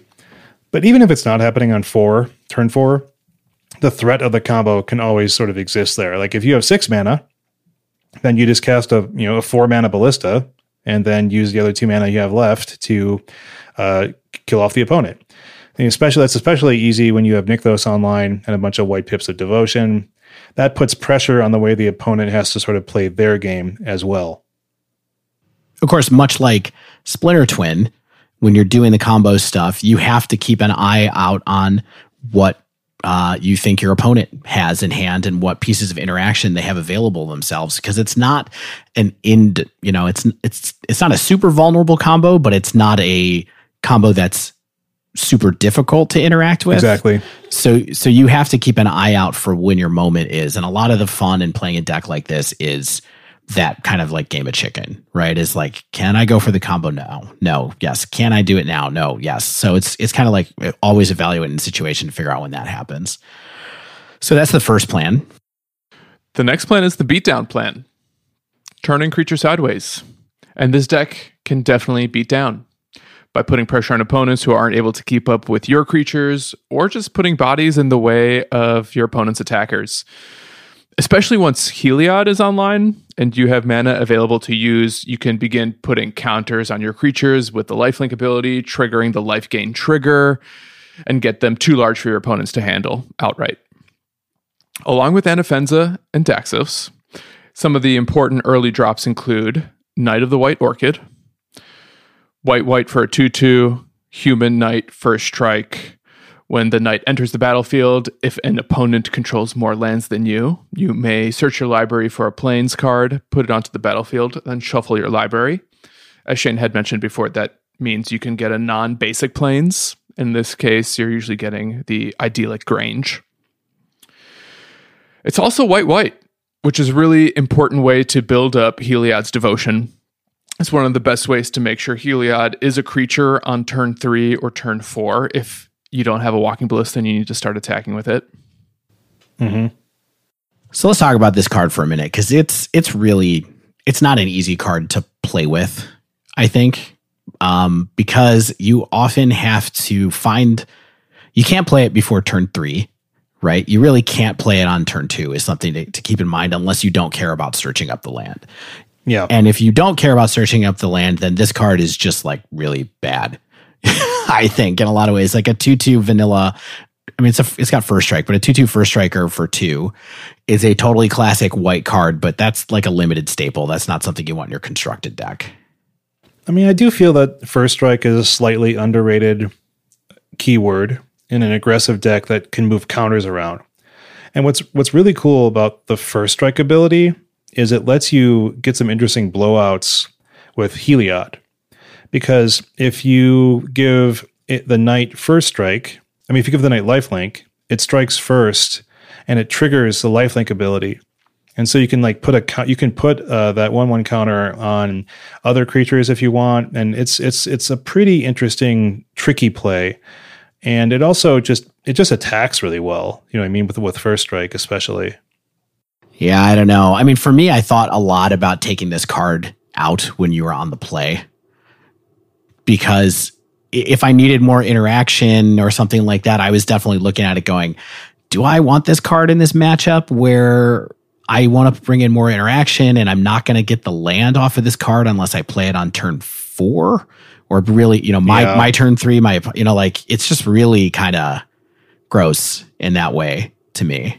That's an important thing to think about. Like it's it's not even though it's a four of, it's not so integral to the game plan of the deck that you can't think about shaving it on the play. Yeah, it's super good on the draw. Like there's no I don't think there's any question about that. But the other thing is when you are playing this card, make sure that you don't that you were thinking about playing it before you make your land drop for mm-hmm. on turn 3, right? So drop it. That's the thing that's really great about this card. You know, there's two situations where this card is super good. One is when you have another 2 drop to play on turn 2. That's fantastic. When you have this in Daxos or this in Anafenza and you can just play it out that way. And then on turn mm-hmm. three, you kind of go like, play my knight, drop my third land. The knight brings a fourth card, fourth plains into play, and then I can play another two drop. Like that is pretty sweet. And so you can, you can really ramp ahead with stuff like that. But it's just like, it's, there's a lot of situational stuff going on with making Knight of the Work, White Orchid good. Also, don't forget that you can get the Idyllic Grange. Yeah. Like it, there's so many times, like you know, my Magic Online land picker window pops up. It's like you know five by five pixels, and so I'm like quickly dragging it to be a big window and like just grabbing the first plains I see, and I'm like, ah, could I got could have got that Idyllic Grange. I do agree with you, Dave, that this card is super underpowered. And I kind of wish we had this conversation sooner because I wasn't considering its role in the player or draw dynamic. I will say, though, that I would side it out a lot. Yeah. If there was a matchup where I knew I needed interaction, it was obvious that this is just the weakest creature in the 60. So I would just take it out, no questions asked. Yeah. But maybe it was worth keeping in more often on the draw. I, I really hadn't even considered that. I think it just depends on what you think you're going to get out of it. I mean, there are some decks like with the low interaction deck where maybe you go like, I can play Walking Ballista on turn two as a one one and then fetch up an idyllic range potentially, you know, blah blah blah. So maybe there's some lines where you get incidental value with that, but at any rate, don't spend you know this isn't Knight of the White Orchid cast, but uh, there were a lot of interesting things about this card. I thought, and it's a card that I think is worth keeping an eye on in Pioneer anyway. But let's go on. Well, Dave, if you thought Knight of the White Orchid was lackluster, wait until you hear about this next card. Thraben Inspector. Yeah. A single white mana for a 1 2 human soldier. When it enters the battlefield, investigate. which means create a colorless clue artifact token with two mana, pay two mana of any color, sacrifice this artifact, draw a card. Probably the best one drop white has to offer, unless we're talking about healing falcons or whatever that bird is called. Healer's hawk, my friend. Healer's hawk. Healer's hawk, Uh, healer's hummingbird. yeah. And I will say that clue was not nothing because this deck doesn't have a ton of velocity, but I don't know if that always makes this card worthy of a slot in the deck. But because you would actually get to go through your deck every once in a while, I found that this was a little bit less, you know, embarrassing than Knight of the White Orchid could have been. Yeah. I will say that that deck list that I that was in the um, super qualifier that had four Legion's Landing in the kind of one drop slot in the life gain deck definitely made me wonder if like do I just want a lifelink creature instead like because a lifelink creature actually if you get to attack with it just enables you to play a cheaper walking ballista that you know you can then attack with drop the token you know if you have heliod out you play a walking ballista for two attack with a lifelink one one. You gain life you get to put a token on. So you have to like involve the combat step in it but it, it made me wonder it definitely gave me pause if there was like better options than inspector out there. I just really wish that there was some kind of incidental synergy with the token to make it a little bit more worthwhile. The other thing is you know i said a minute ago that uh, of the Work, white orchid is better when you have something to do on turn two that is not white of the knight of the white orchid and a clue to- cracking a clue token is definitely qualifies for that. So even though there's not like a zillion two drops in this deck, the clue token activation can make your turn two worthwhile when you're trying to set yourself up for a knight ramp play on turn three. Shane, thoughts? Thoughts on Thraven Inspector? It's fine. I mean, it's just it's it's just good to be able to use your mana, especially in a deck that makes a bunch of mana, Yeah. like this deck's supposed to do. So it's fine. Let's talk about the owl. Arcanist all hoo hoo. Um, a bunch of Azorius split mana symbols. It's a four blue white blue white blue white blue white. Or Um, woo, who, who, who? for a 3 3 flying bird artifact. Um, so your robotic owl, it's it's a drone. When Arcanist and ETBs, you get to look at the top four creatures, for, top four cards of your library. You can reveal an artifact or enchantment, put it in your hand, put the rest in the bottom of your library. So this adds four pips of devotion. That's kind of its main deal. And the incidental little uh, little tutor, a little bit of the dig through your deck, the to get there's a lot of cards in your deck this hits. It's just about as good as Once Upon a Time in this deck. Uh, I will. I want to remember this now. Ask me. Ask me about um, how well I hit on my Arcanist Owls later because it was very bad. Um, it, it, you know it can get your Heliod. It can get a Daxos. It can get a Walking Ballista. It can get a bunch of. It can get your enchantment based removal.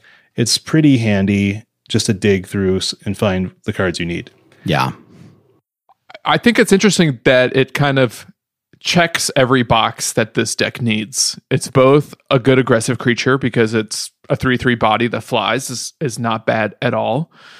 It digs for all your combo pieces, which I think is relevant, and it adds to your Heliod devotion.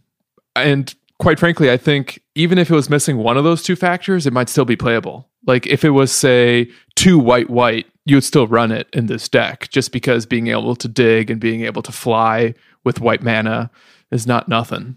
Yeah. Yeah, I don't know. Maybe. Um, but Stan, how do these creatures that aren't that amazing actually play into like a beatdown plan? Poorly, but sometimes it's all you have. And it really helps when you have them in tandem.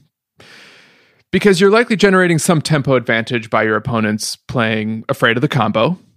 You can strain their removal with your small creatures that are growing larger and enabling Heliod to be a 5 5 indestructible attacker. Sometimes they're gaining you a couple points of life here and there if you have extra mana to spend. Not to mention, like sometimes placing early pressure on your opponents in those first few turns, essentially forcing them to use a removal spell, could help clear the way for your walking ballista later on. Yeah, but like real talk, this is not. Yeah, we, we said earlier, you know, there's multiple plans in this deck, and there's there's plans in this deck.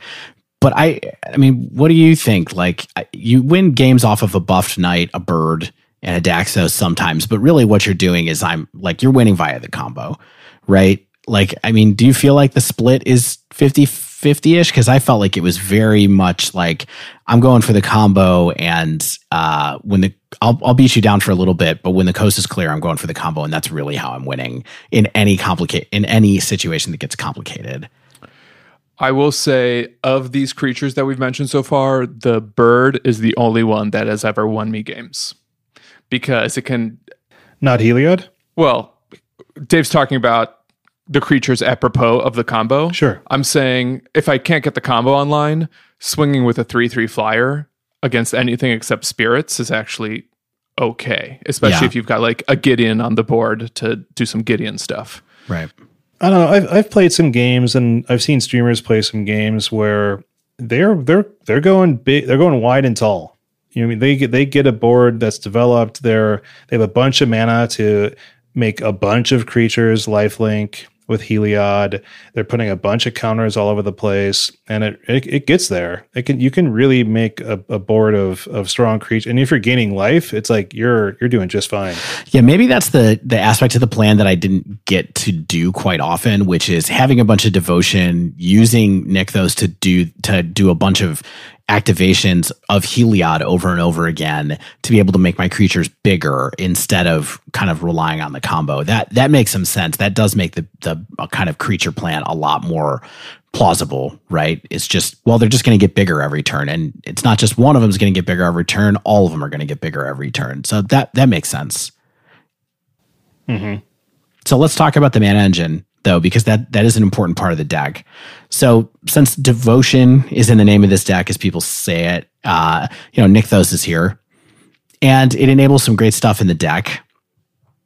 One thing that is problematic about Nykthos, of course, is that it provides a colorless mana. Mm-hmm. But if you spend two and tap it, it makes as much mana of any color that, uh, that you choose uh, in a number equal to the devotion you have to it.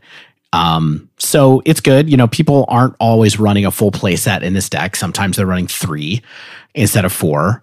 But um, Nykthos lets you do a lot of different stuff. It can let you quickly deploy your hand. It can let you make a giant walking ballista. It can let you kind of save up for one massive turn, which is interesting. So you can kind of like play around with your opponent a little bit and then suddenly drop three creatures on a turn. You can do some interesting things where you kind of use uh, drop Arcanist Owl, then find a way to activate Nykthos, then drop a whole bunch of cards off the draw after Arcanist Owl because it that provides so much kind of devotion on its own. Uh, and the thing that Shane mentioned is just fueling a bunch of life gain with activations from Heliod. Which so there is one mana sink in this deck for giant Nykthos pulls, and it is Heliod really, and Walking Ballista, I guess, is the other one. Mm-hmm. And you know, the creatures, we were just talking about how the creatures are kind of bad.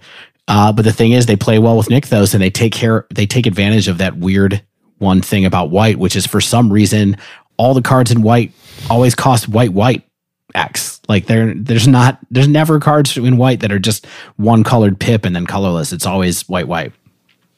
That's true. And then I, I, guess the other things that we could talk about here is that, you know, as far as utility goes, it has a pretty good removal and disruption suite. For sure. A lot of it is enchantment based. It's got um, a lot of those add to the devotion with cards like Stasis Snare, which is like a flash version of the kind of, uh, you know, it's a flash version of basically the what do we call it detention sphere esque effect or journey to nowhere esque effect where you know the enchantment comes in you choose a permanent and then it it, it goes away. Um, this one only does creatures, but it is flash, which is pretty useful. Um, they also run some number of baffling end, which is one in a white instead of one white white, which is what stasis snare is. And baffling end just has a, a converted mana cost uh, restriction on it, where it only gets targets that are mana cost three or yeah. less. The thing is, yeah, the mana advantage there but yeah, yeah, much more restrictive. Yeah, but the thing that's interesting about Baffling End is that it you cannot get the thing that it exiles back. uh, which happens with other effects like this quite a bit. So if Baffling End goes away, your opponent only gets a 3 3 green dinosaur creature token with trample. They don't get their permanent back. And so I think that's an interesting thing to kind of keep in mind. Like sometimes that token thing is a little bit of a problem, but generally you're getting rid of a card that's much better than a 3 3. And then the final card that is sort of in the removal suite, but is also kind of in just the synergy area that goes well with all the pieces of the deck is Elspeth Conquers Death, which is a saga from Theros Beyond Death that costs three white whites and its three chapters are one, exile target permanent and opponent controls with a converted mana cost three or greater. Two, non creature spells your opponent's cast cost two more to cast until your next turn. And three, return target creature or planeswalker card from your graveyard to the battlefield. Put a 1 1 counter or a loyalty counter on it. It's a very cool card, I think, in this deck because it does so many things to help you. It can help you buy time on the first tick. It can clear the way for your combo on the second tick. And then on the third one, it can get you back either of your combo pieces, including Walking Ballista with an extra counter on it to be able to um, get it going. My issue with this card, I'm curious to hear what you have to say, Stan. What you have to say, Stan. Um, it's really expensive. Like five mana is a lot. And a lot of times I just found myself like, this isn't really worth five mana to me, even though all of the things you mentioned, Dave. Yeah, I actually thought this card was really good, especially in card matchups where I was lacking card advantage, where, you know, mid range decks, stuff like that. Um, somebody who is going to be able to two for one me. And, it, you know, you do get to play this card in a deck with Nykthos. And so quite oftenly, quite oftenly, quite often you can use Nykthos to power this out. And so the casting cost is bad. I think that's why you only run two in the main as opposed to a larger number. But, you know, as, as far as mana sinks for Nykthos go, I think this is a pretty good card to have around in some number. Yeah, that's my assessment as well. Although there were definitely games where I'd have to wait to cast it, Nykthos does let you cast it sometimes as early as turn four. Not often, but you you can line up your permanents the right way to do that. I will say, even though its ability can be powerful, it's very slow. Mm-hmm. Yeah. And there were times when I would exile a creature and then someone would play enchantment removal because they're citing in all their enchantment removal against me and then they hit it and I never get my permanent back and it just felt like a really expensive removal spell and I feel like that alone doesn't cut the mustard. Well, at least it can get rid of any permanent though, right? It can get rid of a planeswalker, it can get rid of an enchantment. Like it, it is a bit of a catch-all. Yeah. And I don't think you want to play this card early. Like that's why that's why you have baffling end and stuff like that. Like you want to get the creatures out of the way, right. then this is there to help clean up, and that's kind of kind of it. Now, I'm not looking to play this card to any other deck. I'll say that. I don't think it's just a value card, but I do think it works here. I will I will say as a transition, I was much more impressed by the next card that we're about to talk about. Tell us about it. It's called Gideon's Intervention, and it was absolute draft chaff, also an Amonkhet. Two white white for an enchantment. As it enters the battlefield, choose a card name. Your opponents can't cast spells with the chosen name. Prevent all damage that would be dealt to you and permanents you control by sources with the chosen name. So it's like a super expensive meddling mage. Yeah. This can turn off an inverter opponent's entire game plan by naming something like Inverter of Truth or Thassa's Oracle. But it can also stop a really powerful creature from getting damage in. So when my opponent cast a Ghalta, I cast Gideon's Intervention and then I won. Yeah. Or like some gi- a giant voracious hydra or something. Yeah, I mean basically this card is this is Runed Halo. Yes, exactly. Is what this is. It's just a more expensive Pioneer legal Runed Halo. Yeah, I think this card turned out to be a lot better than I thought it was going to be too. I thought it was just for inverter, you know, and I think it probably ended up in the deck because of inverter originally, but honestly, I found it it's uh was applicable in many more situations than just that this is a theme that might come up every once in a while, but so many of these pieces, especially like the removal and some of these creatures that we've talked about, I found that they were ultimately designed to just buy you time until you can get either a combo finish or like I don't know, line up enough birds to to swing and and kill your opponent that way. But what a great way to buy like at least two, if not more, turns just like to draw a couple cards until you find what exactly you're looking for. Yeah. It's tough because playing with this card is like I I often looked at it to sideboard out because there's a lot of matchups where th- people this is like an anti haymaker card, right? Because otherwise it's just um it's it's sort of like playing surgical extraction Yes, main exactly. in some ways. So you you have to watch that you're not playing it against like n- dropping it and naming like monastery swift spear or something like that. Like it's not good a- against an aggro deck essentially because they're just going to have other threats. So you really want to make sure that you know what you're going to play against your opponent's deck with it. Um, but I think in the case of something like Stan was talking about, like Ghalta, you don't have any other way to get around that other than Elspeth Conquers Death. You got Stasis Snare. So I think you can leave it in in moments like that. But I, I do think it's like a card that you have to keep an eye out on. I actually I think I disagree. I would never side this card out. I love this card and I think there were some games when I was a little bit more mid-rangey because I'm bringing in all of my additional interactive removal spells because let's say you're paired up against something like mono red, I don't think this deck, mono white Heliod in particular, really has the ways, the tools to race a very aggressive deck. Sure, Yeah. you have like turn four kills, but they're not that consistent. So, in situations where I was worried that my opponent was going to go much faster than I was, that's when I would bring in all of my removal. And this would almost serve like a removal spell. Sure, the body would stay on the board, but it would prevent your opponent from dealing damage with big swift spears or big dragons or whatever. I think I I have to agree more with Dave than you, Stan, because I think it's it's a little expensive as a Runed Halo. Because he owes me. As a, as an aggressive deck, frequently the decks are going really wide anyway. So like a mono green stompy deck is going to have like five creatures on the board, and like be powering out hasty ones and just kind of going over the top of your cruddy little creatures by and large.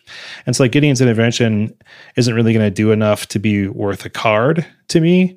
I think this is really main deck anti-inverter tech with like some side benefit uh, if they're not inverter. I think that if inverter was on a deck, this would not be in the deck. Though you may be correct about that, I found almost no matchups where it didn't like serve some purpose. And the purpose for me was always like, oh, this will buy me a couple turns while I try to find a combo finish. But is that worth four mana? Is the thing. I mean, what else are you spending your mana on? Like tutus? Other creatures, other yeah. I mean, there's I mean there are perfectly good enough creatures to be running in this deck. Like you could run more Anafenzas, you could run more Daxos. It only typically runs like two of each. More Arcanist Owls. Arcanist Owl 5 through 8. I mean, there there are certainly options for powerful white finishers that like you know you could run like Archangel Avacyn if you really wanted to or something like that. Just something stupid and big. right, but we're talking about a different deck now. Yeah. Not necessarily. I mean, so Gideon, I mean, Gideon's intervention is not necessarily integral to the primary game plan of this deck. I don't think. I think it's in there. I think it's in there just as a tech card. Well, it's really in there. I mean, it's like it's not just inverter. Keep in mind, like this is this is really what this is tech against is Thassa's Oracle, right? like people, you, don't want people to play that, and so any deck that uses Thassa's Oracle, this is good against that. It's like anything that has an alternate win con of some kind. This is a catch-all that helps you with that. The most popular one these days is Thassa's Oracle, but I I think there was enough value here and there that it was still good Yeah, it's not bad. It's just like not my favorite. next episode of the Gideon cast, Gideon's in, uh, intervention cast. So, I mean, the cool thing about all this this interaction is that it's all permanent based, and so it all helps with devotion.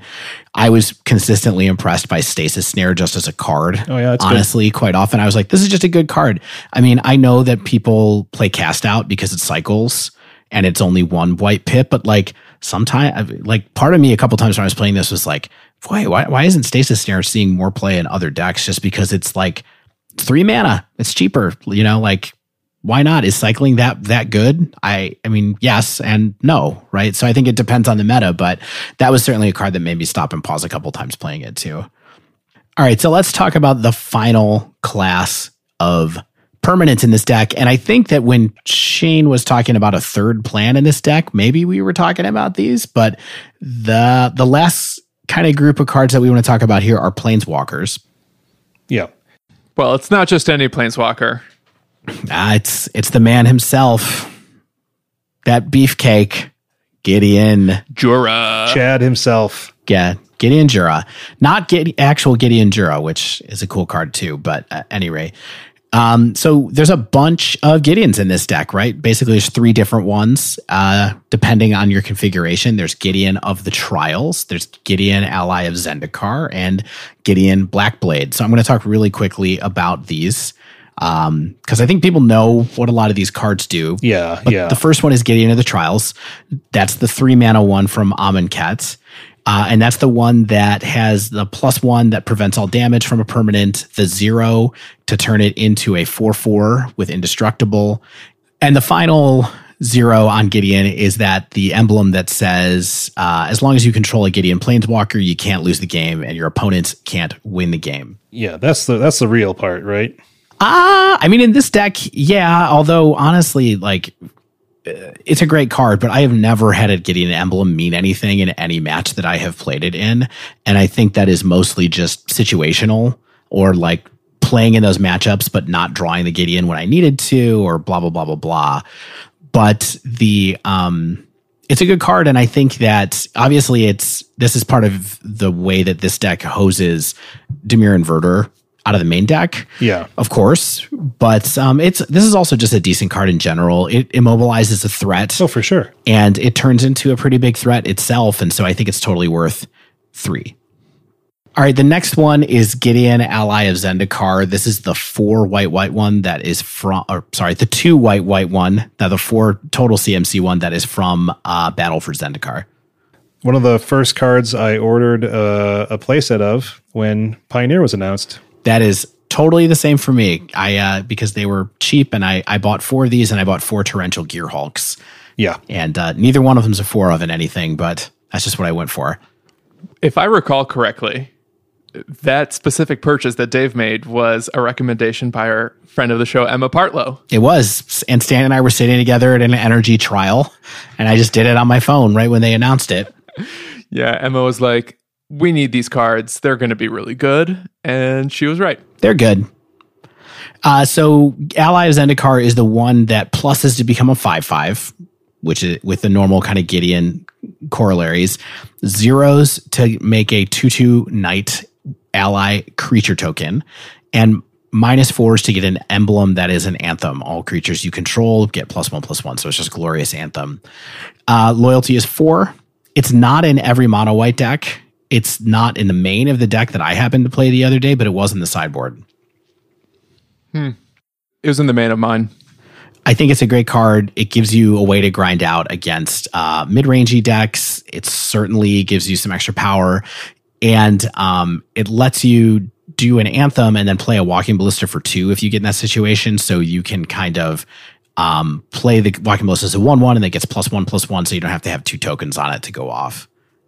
Can't the Anthem also let you play the Walking Ballista for zero? If you'd like to, yeah. Yes. So you could put tokens on it later if you wanted to, or if there's a way to put one on it with um, with uh, uh, Heliod or something like that. Yeah, like if you have Daxos out Exactly. or or Anafenza. Yeah. So you can you can probably combo off with just three mana at that point. Yeah. So there are some cool things to do with that. Uh, the last one is Gideon Blackblade, which is the one from War of the Spark, the Rip Gideon, as I will call him. Uh, it, it costs one white white, and this one says as long as it's your turn, Gideon Blackblade is a 4 4 with indestructible. That's still a planeswalker. Uh, prevent all damage that would be dealt to Gideon Blackblade during your turn. It has a plus one that says up to one other target creature of you control gains your choice of vigilance, lifelink, or indestructible until end of turn. It has minus six to exile target non-land permanent. This one is not seen as much, but No, it's like why don't we talk about this one, y'all? You just you just love this card, Stan. You're like Gideon Blackblade really in this deck, I swear. Oh, I specifically picked a version of Mono White Heliod that had Blackblade in it. like that was that was the only way I was going to test this deck was if I got to play three Gideons. I mean, this card is sweet, and three is good. Um, why is three good though, Stan? Well, I found that uh, you want multiple Gideons if you're going to use the Gideon of the Trials emblem ability specifically. Yeah. Sometimes just just having the two in your board or in your deck wasn't quite enough. I, I will say like the plus one on this one is also not nothing. Being able to give like any creature lifelink for no mana is also a potential way to to find a line to combo off. hmm But uh, that wasn't the main reason. The main reason was I wanted to be able to create Gideon emblems more often. And did you find yourself trying to do like a Gideon emblem for value against certain decks or like because I feel like it's the emblem's mostly good again in situations where someone's trying to do some kind of alternate win con against you and it doesn't totally help you against aggro decks quite often or things like that. So when did you find yourself trying to go for an emblem play? if I was in any situation where the only thing I could do with my mana was cast Gideons, or maybe have like a single Gideon in the trial that I could protect with my dinky creatures, then I thought the emblem was awesome because it creates uh, a must kill card for your opponents to ever win the game. So even though I wouldn't say it was ever like plan A for any of my matchups, just knowing that like I could create this really big hurdle that my opponents had to address to ever get through was kind of in line with my overall, you know, super strategy when playing mono white, which was try to buy as much time as possible until I could find my combo finish. And the other Gideons like Blackblade and Gideon Ally of Zendikar are really good at buying you time. Like if you emblem early with a Gideon of the Trials and you stick a Gideon ally afterwards, you can just make a bunch of white knight ally tokens, block all day, and just really draw yourself into comboing off, perhaps, or building up your board really huge over time. And Blackblade, um, with giving other creatures you control, perhaps like lifelink, indestructible, things like that, that's really good for buying you some time by gaining some life or uh, pivoting your game plan to be that aggro deck like we talked about earlier, eventually exiling something problematic. Mm-hmm. So let's talk now about some strategies for playing with and against the deck. Of course, we sprinkled that in in uh, the previous part, but what did you all identify uh, in you know, playing some games and some leagues with this deck? What about let's start let's start you know early on. Like what kind of things are you looking to do early on? What kind of hands do you want to keep? Besides just the the easy combo ones, of course. Yeah, I mean that's the number one thing is like what are do I have an easy easy combo plan here or not? And a lot of times that involves basically Anafenza or Daxos, uh, Heliod, and Walking Ballista, right? And so you're trying to trying to kind of go straight for it like that. That that's three cards that you have to have in your opening hand. It happens. I had that I had that happen multiple times. I had that happen so many times. yeah, That's why you have redundancy with like, you know, Daxos, Anafenza. You know, I definitely had Heliod, Anafenza, Walking Ballista, and like three lands a number of times. And I was just like, well, but that's the tier that's the tier one draw to get out of this deck, right? yeah, Is- then I get thought seized. Yeah, I mean, you're going to get thought seized or things like that. Look, But what you're looking for is something that's going to get you into the combo fast. And that's the draw that gets you into the combo fast if you don't get interacted with. Unfortunately, I don't think this is a deck that really benefits from mulliganing aggressively to the combo. I don't think so either. That's a great point. Yep. You're not, you're not mu- throwing your hand away in order to do it. And that's why there's this other, you know, tier of hands that you can keep sometimes, which I would say are your small creature aggressive starts. That's when you get to play your turn one Thraven Inspector, maybe a turn two Knight of the White Orchid, Anafenza or Daxos can come in here as well. But these are the creatures that not only hit the board earliest, but as I mentioned before, can put some pressure on your opponent, ultimately forcing them to maybe use a removal spell that might eventually clear the way for your combo later on.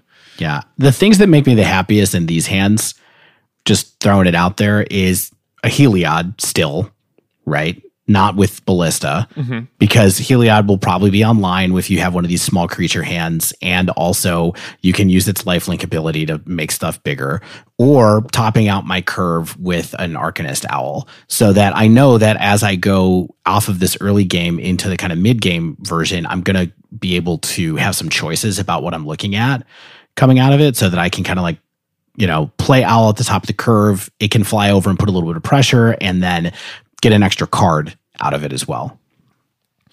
So, as long as we're talking about the early game strategy here, some heuristics that I picked up along the way, it's almost always safer to lead with Heliod on turn three than a turn two or turn three walking ballista because Heliod is significantly harder to kill.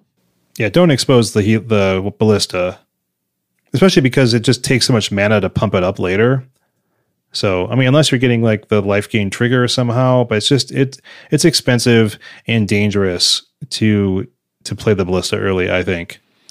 Likewise, if you're picking up this deck, you have to know your turn four kills and and figure out how you can maneuver either your creatures or your lands in order to enable a quick kill because I was learning things while recording this podcast that didn't Yeah. necessarily occur to me and that's one of the cool things about this deck is that you have all these lines that you can take and all these combos and synergies that you can employ to get your combo on turn 4 so sometimes a hand that looks kind of slow and dinky could actually have like a killer top deck. You draw a Heliod at the right time, and then you essentially win on the spot. Yeah, sometimes turn four kills can be good. Occasionally, you don't get that turn four kill, and you have to go into the mid to late game. And I think for Heliod, that's basically the same thing. Whether it's turn five or turn 10, you're kind of just like living off the top of your deck, more or less. Trying to either buy time until you find the combo, or if like the stars have aligned in a way that you can turn all your creatures sideways, that'll that could get you the win, but those Yeah. are rare. So in the mid to late game, you're usually lining up those combo kills either with an Arcanist Owl to find like the piece you need to to win on the spot. Maybe you're grinding out with your Gideons, uh, either using an emblem to buy time or Gideon allies card to just gum up the board with a bunch of 2 2 allies. Yeah, and like we talked about a little bit earlier, I think along with the Gideons, the other creatures in your deck, you you can you can build boards and attack intelligently and make your small creatures bigger by, you know, give them lifelink, put some counters on things, and you can really grind out a long game, especially when, you know, if, if you're playing against a, a deck that has mid-sized creatures they're trying to attack through you. You have a heliod online that can block all day. You can give it you can give other creatures lifelink and you really just sort of start swinging the game towards you over time and just really pull it out of reach. And then you can either figure out ways to attack intelligently through their board or just buy time to the combo. Yeah, I think that the the key thing that I didn't think about enough when I was playing this that Shane's talked about here is that in the the mid middle of the game, having a bunch of mana and a Heliod and some creatures is enough to get you there because those creatures can get big. And I needed to go on that plan a little bit more to pick up some more creature wins instead of waiting around for the combo quite as much as I think I did when I was playing this deck. Yeah, that makes me think we should do a follow up next week where we do one more league each with all the lessons we learned today to see if we actually can play it a little a little more intelligently. Fair. We should do that with most deck dives that we do, I think, but yeah with all of our free time when we don't have our, our children or jobs or other obligations Yeah, when we're all retired in the mag- old folks' magic home long after this pandemic is over. The last thing I want to mention about the mid to late game, you have to know how to use all of your mana because there's a lot of ways to spend it in this deck. Sometimes it's cracking clue tokens, sometimes it's just tapping a Nykthos to produce four mana, playing a second Nykthos to tap it for four more mana, stuff like that. Eventually, you can maybe even make a giant walking ballista to close, close out the game that way, or maybe clear out some pesky creatures on the opposing side. But beware, Nykthos is legendary. Yeah. good and bad Yeah, although you can still do some cool stuff with it where you play it and then you activate it, then you play a second one and activate it again, and you get massive turns. Uh, I played against a mono blue devotion deck, by the way, in one of these, and that was super fun where they actually uh, milled themselves out with Gadwick because of a ton of a ton of uh, Nykthos activations. So Nykthos, just a important card in Pioneer. So Pioneer, as we know, very diverse format. A lot of matchups nowadays. If you're like Dave, you'll only play Heliod mirrors. If you're like me, you won't play any. So while playing like 10 or so matches with this deck, I found some trends that were good matchups versus bad matchups. I'd be curious to run them by you guys. You sure? Starting with the good matchups, I think blue black inverter, pretty obvious. This is a deck that's got inverter in its crosshairs. And I think the position of inverter has helped elevate mono white Heliod in the format in general. Totally true. Just have to watch out for the stuff that they have that interacts with planeswalkers now, right? Because they have Heroes Downfall. And they also have Eat to Extinction quite often, which also targets a Planeswalker. And then occasionally you might have the wild situations where they can attack into you with an Inverter of Truth and kill your Gideon. Yes. So keep an eye out for that as well. That thing flies. yeah, because it flies. So you have to you have to watch it pretty pretty carefully. In addition to blue black inverter, I gotta say, I was really impressed with the position of Heliod against green black Stompy. Yeah. I played that a couple times and I like went 2-0 the majority of those games. Hmm. Um, I think all the removals in in the mono white deck actually shuts off like the majority of the creatures in green black because so many of them are three mana. You know, whether it's Rhonas or whether it's uh, that beast. Steel Leaf, the Rotting Regisaur, Exactly. a Lovestruck Beast. That's the one. Yeah. So I thought that was really cool. Um, and this is another one where like I loved having Gideon's intervention to just deal with the creatures that were more than three mana. Obviously, Stasis Snare served that purpose as well. Yeah.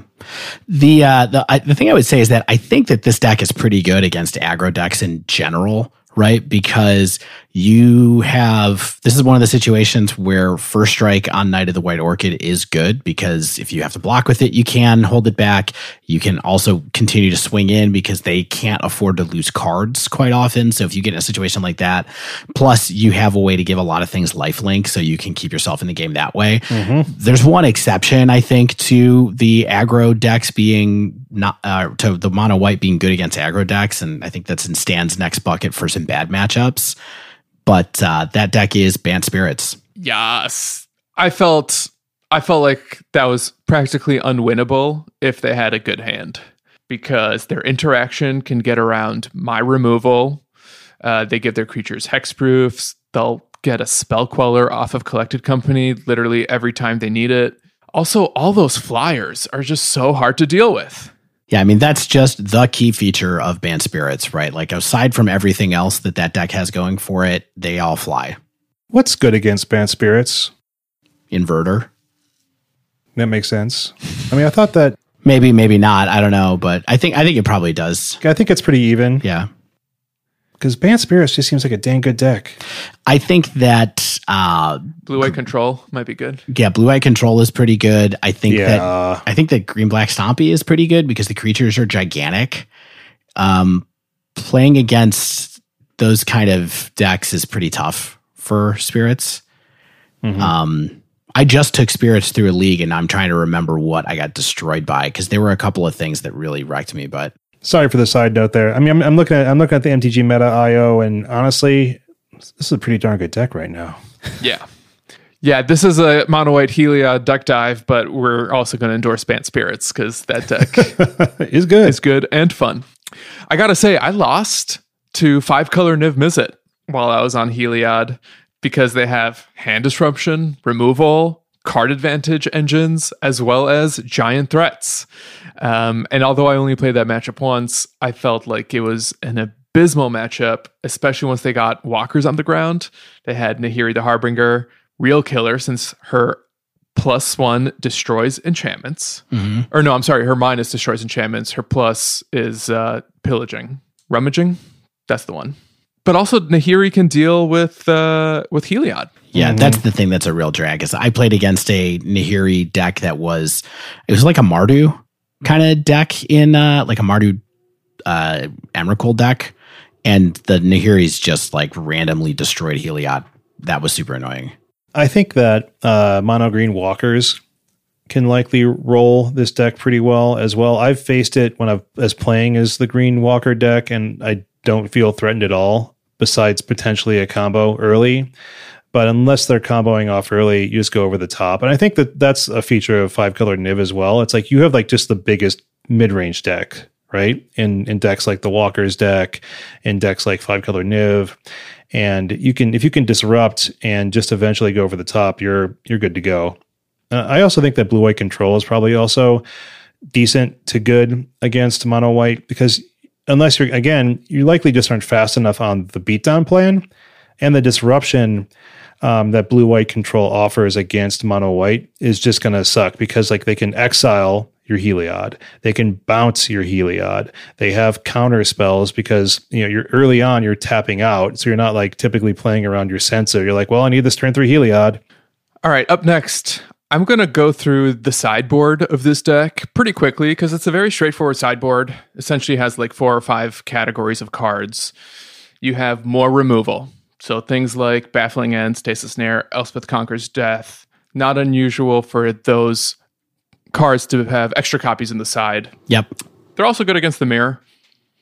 Sometimes you'll have additional copies of Gideon, whether it's Allies Zendikar or Blackblade.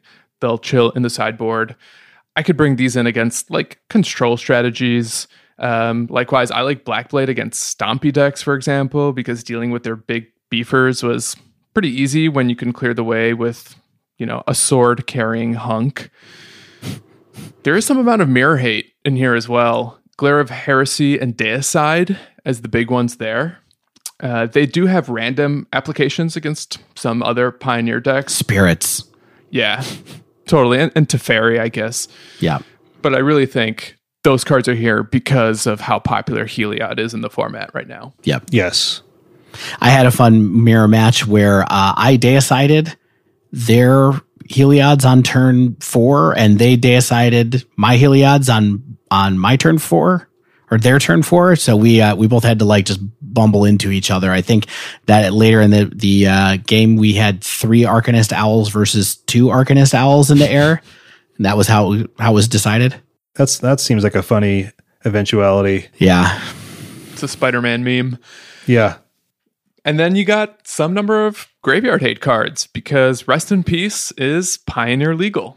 And it's still one of the best ways to deal with Inverter, useful against Sultai Delirium as well. So if you're playing against Heliod, those are some cards that you can look out for. Should we wrap it up with our, our closing thoughts yeah. on playing with this deck? we kind of gave our impressions off the top, but uh, Stan, what did you what did you think ultimately? All right, straight up, all my opponents were ready for me. And maybe that has something to do with just the class of players that play in Moto leagues. And there's really a lot of people on Moto right now. But it really felt like everyone had a very clear plan for dealing either with my combo or with my planeswalkers. So I never felt like I actually got like free wins, even against Inverter. Yeah, I think that's fair. I, I think for me, it felt like there was a good reason for this deck to be as popular and kind of powerful as it is right now. It's it's pretty straight for given all of the different lines that we talked about being available for it. It is pretty straightforward to play the deck once you understand the combo and once you know what the different aspects are, and once you talk to your friends on a podcast and they tell you about parts of the game plan you totally forgot about. Uh, I think you know ways to use your mana. I think that uh, you know you can get there pretty fast with this. The combo pieces help you beat down. You know the beat down pieces help you combo, and so it does have bad matchups. It doesn't have any card advantage really. I mean, Arcanist Owl is the only source of card advantage in the deck, which is really a drag. Clue tokens. Clue tokens, right, and then also maybe Elspeth Conquers deck death. I like decks that tend to have a little bit more play in that sense, but this is uh, this is not one of those. I would say that the main tip that I have for playing against this deck is what Stan said off the top, which is do not tap out against this deck if you can avoid it. If you have a deck that has any kind of interaction in it, try to get yourself in a situation where you can rep the interaction that you have all the time so that it makes your opponents hard life hard in trying to decide when they're supposed to combo off because there ain't nothing easier with a deck like this than when someone taps out for it and you go, cool, I can drop my walking ballista now and you're just dead. So don't do it. Yeah. don't do it. But at the same time, you can't give the opponent too much time with that free tempo. But it's the kind of thing where, you know, if if if you do and they win, then were you better off not doing it? It's it's hard to really know how to play the percentages and to think about it's, it's it really rewards thinking a couple turns ahead. Like how many draws or how many cards do I have to fade here? in order for me to get my game plan established and online. Like if I'm actually tapping out to build my board, am I going to be able to go over the top? Yeah, I think when you're facing this deck down, though, like if you're going to play some mopey 2 2, you know, or like a card that's really average, or leave it up to look like you're to, you could fatal push their uh, ballista if they do it. Leave leave mana up for fatal push. Like don't Yeah, exactly. unless it's gonna win right away. Like don't don't make it easy for your opponent to make decisions. Let them make mistakes. Yeah, like don't play your third Satyr Wayfinder that you don't really need to or something. Yeah, exactly. You know, one one of the issues I had playing this deck, which you touched on, Dave, was just how hard it was to get through it sometimes. And it feels like awkward when you're playing a combo deck to have no tutors Yeah. and no way to like really expedite the combo if you have it, just like really reliable ways to execute it when you do have it. And it reminded me of the McWinsauce deck from the Pioneer Challenge a couple weeks ago that was splashing blue for some more control elements. Mm-hmm. Makes me wonder if that's like something that the Heliod shell can periodically look into, depending on the meta conditions, as a way to just maybe combo off a little more reliably, maybe interact a little bit more reliably with something like Spell Queller that also supports the plan a little bit by giving you a, a white pip. Yep. I mean, Stan looks at a deck and goes, "How can I get opt into it if it doesn't have opt in it already?" That's that's my guy Yeah. right there. Or Treasure Cruise. Sure. Dig through time. Big to Teferi. Cruise in this deck would be hilarious if you It, could, it would never work. you could cast it off of Nykthos, though. that is true. Yeah. Yeah, I this gets at a point I was thinking about where I think this deck right now is tuned for a metagame two weeks ago. And I think that there is a lot of room for continual ongoing refinement of this deck. Like, will Gideon's intervention see sideboard play instead of main deck?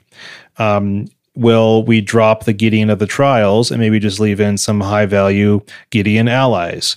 Uh, versus spirits or in like aggressive meta, if this deck struggles with spirits, which I think it does as well, like why isn't there something like maybe settle the wreckage in the sideboard? Because white has so many powerful sideboards, especially, it's highly tunable. But I also think the main deck has a lot of room for continual advancement and response to the establishment of game that we're seeing. That was my big issue with it. Is I felt like there was a really good core of the deck, but that it was a deck that was really targeting an expected meta. And I'm not sure that's always in its best interest. I think it's what got it to where it is by being able to stomp Dimir Inverter, which was, you know, 20% of what tournament metagames and things like that.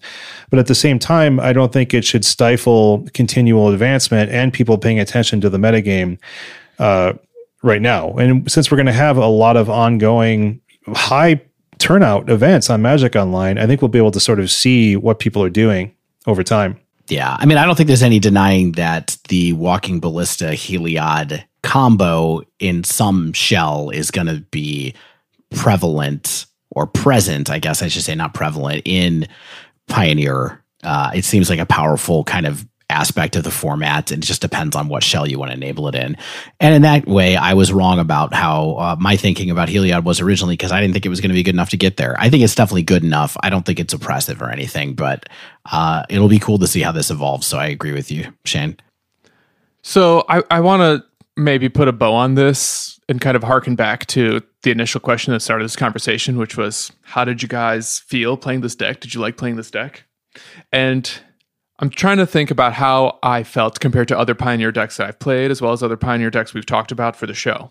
And even though I don't think anyone would argue that this deck is objectively stronger than the SRAM deck we played like a month ago or whatever, I kind of felt the same way when I was playing it. Like I tried to do my thing. It's a pretty linear thing. I have more ways to do it, but either I can pull it off or I can't. And there isn't like a lot of ways to outplay my opponents per se. If anything, they have more opportunity to outplay me because I'm the one who's really presenting the questions. I, I seldom have the answers. Yeah. I, I love that kind of way to put a bow on it. I mean, I I think I sort of agree with that, but I, I also sometimes enjoy playing decks that just ask questions. And so Yeah. that's where this gets into like my wheelhouse. But again, I think I'd love to see one that has uh, a little bit more ability to get through the deck as opposed to being playing off the top of the deck so quickly. Or I just need to refine my beatdown plan when playing this deck so that I can kind of go for it that way instead. Cool. Good deck. I'm sure it will continue to be good, and I'm looking forward to see how it you know changes over time. I think it's going to be a, a, pioneer stable for a while. So, like most weeks that we have a deck dive, uh, no wind down this week, and that's going to wrap up this week's show. If you haven't yet, make sure you subscribe to our podcast so you get the latest episodes as soon as they come out. If you use Apple Podcasts, please think about leaving us a rating and a text review. Make us feel good about ourselves, help people find us. If you want to submit a question to the podcast, uh, you know, pick our brain on something we're thinking about in modern or pioneer, shoot some ideas you have to us. You can tweet us at the dive down, all one word. Email us, the dive down at gmail.com.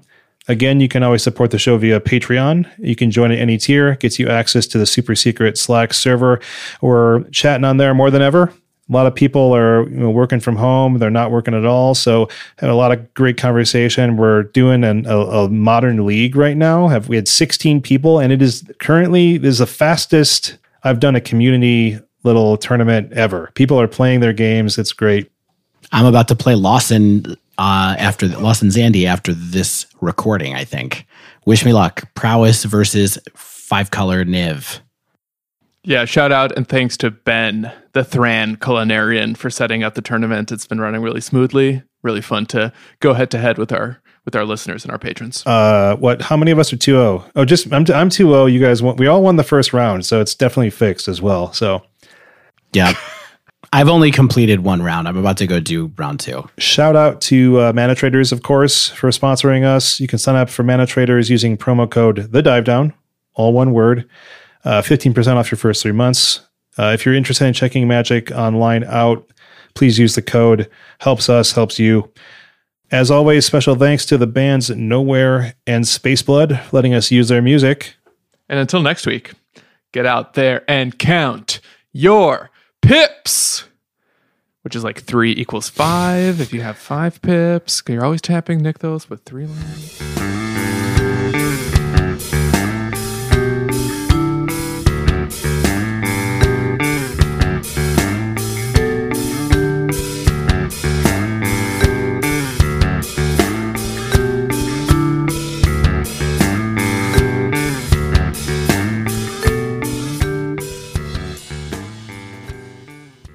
Gotta, gotta undo this belt, pull these trousers off, get my PJs. Is Stan his PJs? He's in some sweats. Oh man. Nicole's always telling me, Shane, why are you still wearing pants? You're on the couch, getting your PJs. I mean, we have we had this discussion that I, yeah, you, I don't have PJ yeah, you, pants. Yeah, you like wake up I, and put on jeans. I wake up and put on jeans, and then right before I get, go to bed, I take my jeans off. That's that's my life. Have Have you tried wearing sweatpants? Uh occasionally I will wear sweatpants like on Christmas. I will I will wear like PJs that match the rest of the family for Christmas and stuff like that. But they're made out of denim. yeah, I have denim buffalo check, cute P- PJs. Well, my children have real ones, real flannel. Uh, no, I don't like a sweatpant. Yeah, I don't know why. I don't like it. I was not a sweatpant person until I got a pair of Lands End. I think they're Lands End. Is it that thick fabric? Like that's real soft? Uh, it's so thick. It's so soft. They're like they're coated on the inside with like a fuzzy, a, a, a warm fuzzy. Yeah, I know what you're talking about. Hmm. I've just been wearing them for the entire duration of the quarantine. I I only take them off to sleep and wash them, or if I need to like go for a walk outside. I haven't been washing them. No. Stan, ain't no one judging you right now. You can wear those sweatpants outside. That's funny. All these video conference calls for work, they're always like waist up. So as long as I wear my tuxedo, no one knows what kind of pants I'm wearing. Yeah, exactly. Just blur the camera, wear a tuxedo t-shirt. Even better.